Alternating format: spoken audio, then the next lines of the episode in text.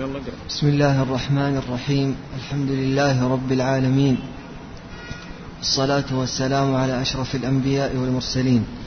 نبينا محمد وعلى آله وصحبه أجمعين. قال شيخ الإسلام ابن تيمية رحمه الله تعالى في العقيدة الواسطية وقوله بسم الله الرحمن الرحيم. بسم الله الحمد لله والصلاة والسلام على رسول الله.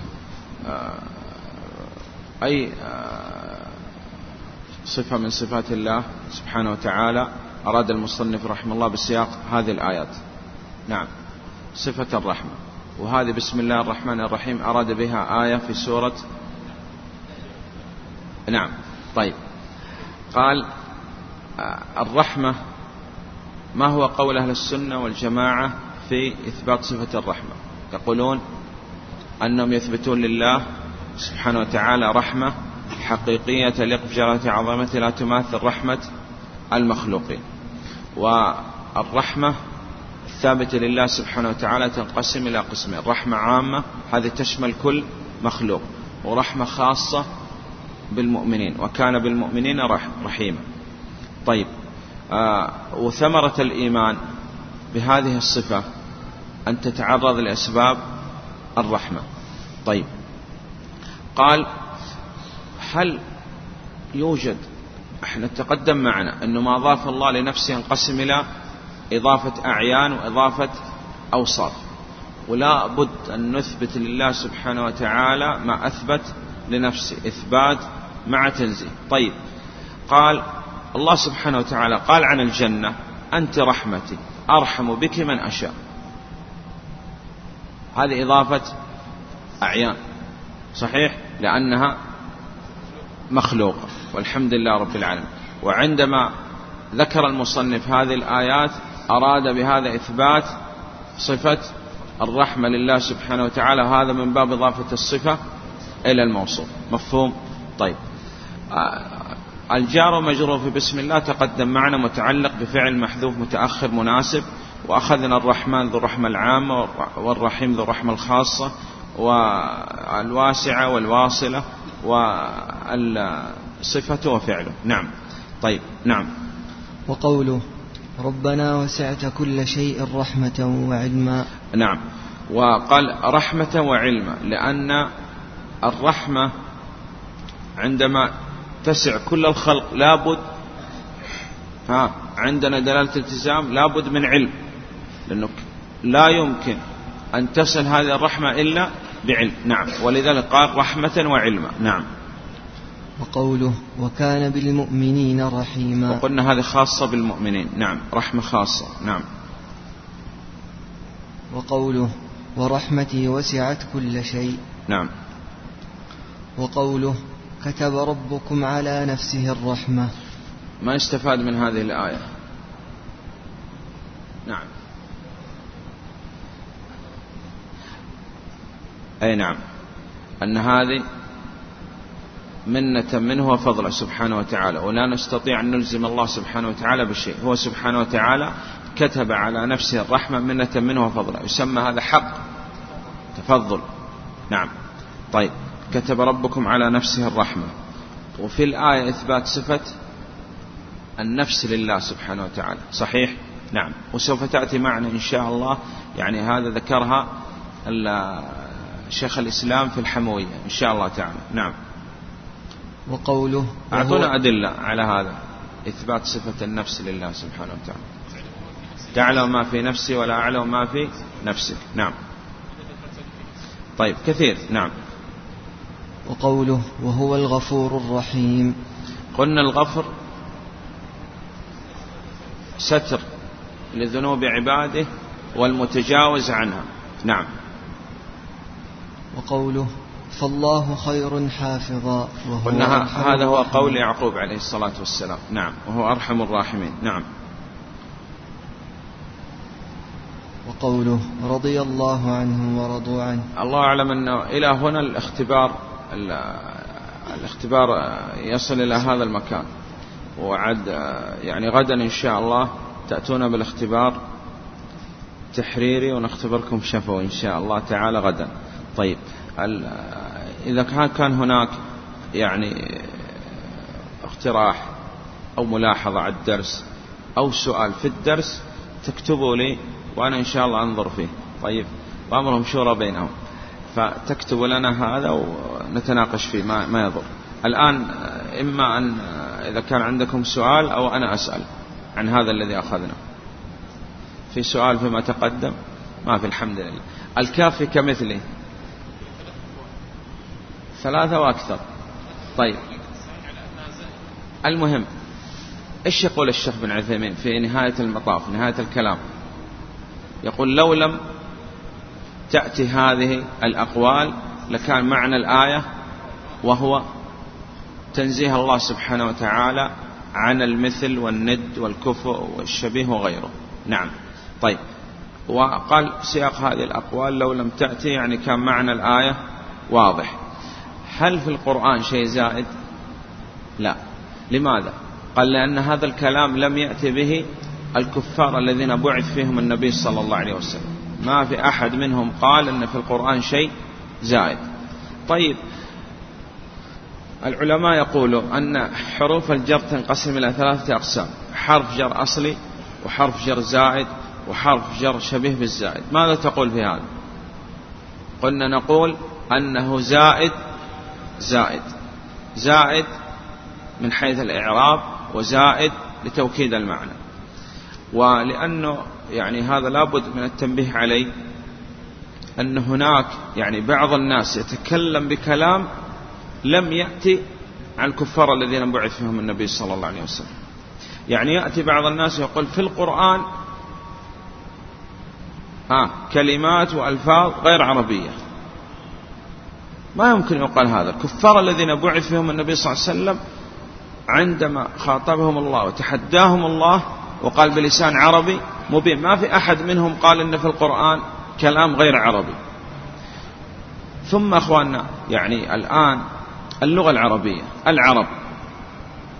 هل كانوا شيء قبل بعثة النبي صلى الله عليه وسلم؟ ها؟ والله لا شيء لا حضارة لا علم لا ثقافة. قال متناحرين فيما بينهم كذا صح. ما الذي رفع اللغة العربية؟ أن الشرع نزل بهذه اللغة. فمن أجل أن يعني نرفع اللغة نهدم الدين هذا إشكال. صحيح يا أخي؟ نعم. يتعلم بعض الناس يعني كلمة أو كلمتين في اللغة العربية ثم بعد هذا يأتي يتطاول على القرآن. وتقدم معنا هذا الكلام في في المجاز. صحيح؟ نعم.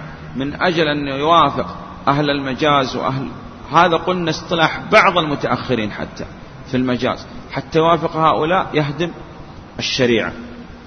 يأتي يقول مثلا طيب ماذا تقول في إبراهيم وإسماعيل وإسحاق؟ مثلا يقول هذه أسماء غير عربية. نقول نعم صحيح غير عربية لكن الأسماء تحكى كما هي في كل اللغات. هذا الأخ اسمه جمعة في اللغة العربية وفي اللغة الإنجليزية وفي اللغة الصينية وفي اللغة الفارسية. ما يتغير صحيح؟ ما يمكن أن نأتي ونقول في العربية اسمك جمعة وفي الإنجليزية اسمك فرايداي. ما يمكن. الاسم يحكى كما هو في كل اللغات. هذا دليل على جهل هؤلاء يعني ما يعرف. الاسم يحكى كما هو. حتى بعض الألفاظ قال هي بالاستعمال أصبحت عربية واستعملها العرب. لا اعتبار بالأصل اعتبار بالاستعمال. استعملها العرب وصارت عندهم مستعملة عندهم في اللغة العربية إذن هي عربية الآن. فإذا لا يمكن إخواننا من أجل أن نحافظ على اللغة نهدم الدين. الدين هو الأصل. قلنا اللغة مع كانت معتبرة بشيء قبل بعثة النبي عليه الصلاة والسلام. صحيح؟ نعم. فيأتي بعض الناس أحيانا في اللغة العربية ويقول هذا ما جاء في القرآن خلاف الأفصح. ما يمكن يقال هذا. ممكن؟ لا يمكن. أو يأتي مثلا جملة تكلم بها النبي صلى الله عليه وسلم يقول خلاف الأفصح يقول لا. صحيح؟ اي نعم. اذا الواجب أننا نحافظ على الشرع. ولا يمكن نتعدى. ولا يمكن أن نأتي بأشياء لم يأتي بها الكفار الذين بعث فيهم النبي صلى الله عليه وسلم. وها قال حذيفة رضي الله عنه يقول المنافقون الذين فيكم اليوم أشد من المنافقين الذين كانوا على عهده صلى الله عليه وسلم. قالوا كيف ذاك؟ قال أولئك أخفوا نفاقهم وهؤلاء أظهروه. فما يمكن أن يأتي إنسان ويتكلم بمثل هذا الكلام وإحنا نسكت. ولذلك يعني حل الإشكال الشيخ بن عثيمين وقال زائدة زائدة. وحل الإشكال شيخ الإسلام في المجاز وقال لا مجاز حتى تكون القاعدة مضطردة. ودفاع عن الكتاب والسنة حتى لا تكون عرضة للعب. طيب آه، غيره.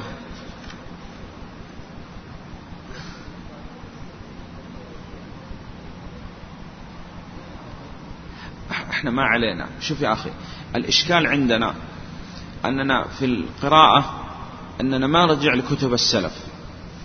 كتب السلف تحل هذا الإشكال.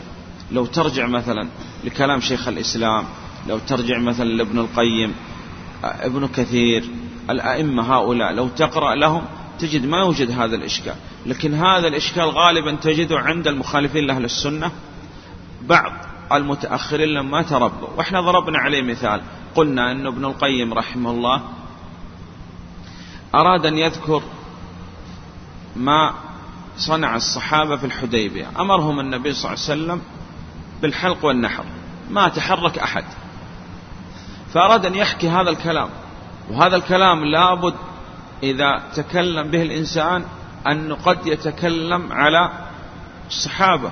ولا يمكن لإنسان عرف معتقد على السنة والجماعة أن يتكلم على الصحابة. لأن قدح فيهم قدحا في الله وفي دين الله وفي رسول الله في الصحابة. قال ابن القيم رحمه الله هذا الفعل منهم رضي الله عنهم من المغفور للمشكور.